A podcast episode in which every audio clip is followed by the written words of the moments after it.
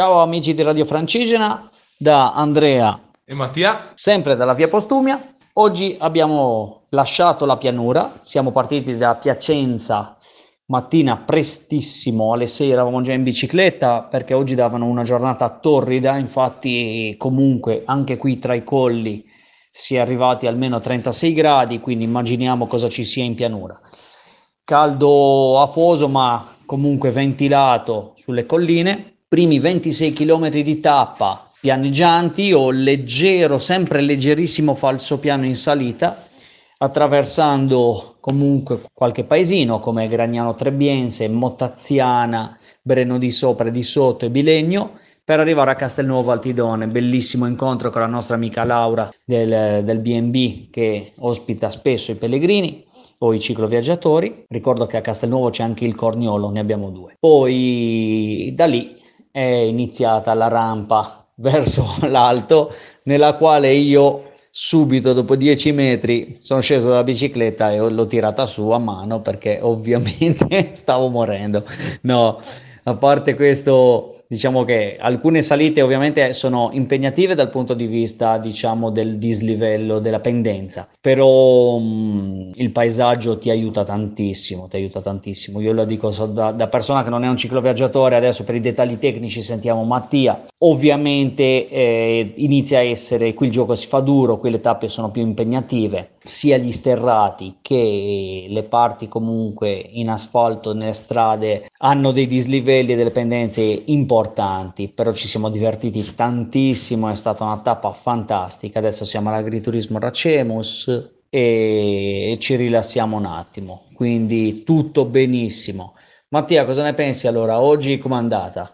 Ma oggi tappa stupenda, forse una delle più belle tappe, sarà perché agguantiamo, diciamo così, l'oltrepo, in questo caso piacentino. E niente, le solite dal punto di vista del fondo, nulla di particolarmente difficile, a parte un sentiero abbastanza impegnativo ma fattibile da chiunque. E io l'ho fatto sempre con la solita bici di cui mi sentite parlare da questi 4 giorni, e per il resto le salite sono sia in asfalto sia in sterrato, sempre largo, che va bene sempre per le famiglie, e con un po' di brecciolino.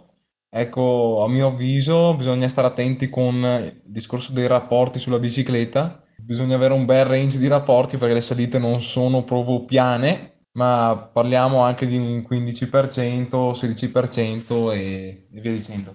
Le salite non sono tanto lunghe ma si susseguono l'una all'altra, vanno dai 2 ai 3 km all'incirca, per concludersi ognuna con un paesaggio stupendo, meraviglioso, proprio di tutto l'oltrepo pavese. Che altro dire?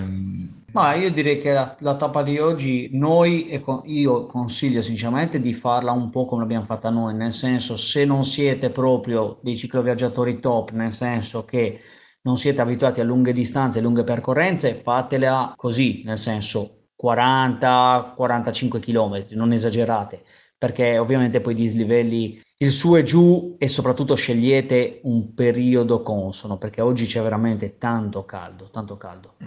Domani vediamo dove decideremo di arrivare, affrontiamo almeno altre 5 colline, quindi su e giù per i colli, sempre con un paesaggio fantastico che vedrete nelle foto. Io penso che le cose importanti le abbiamo dette.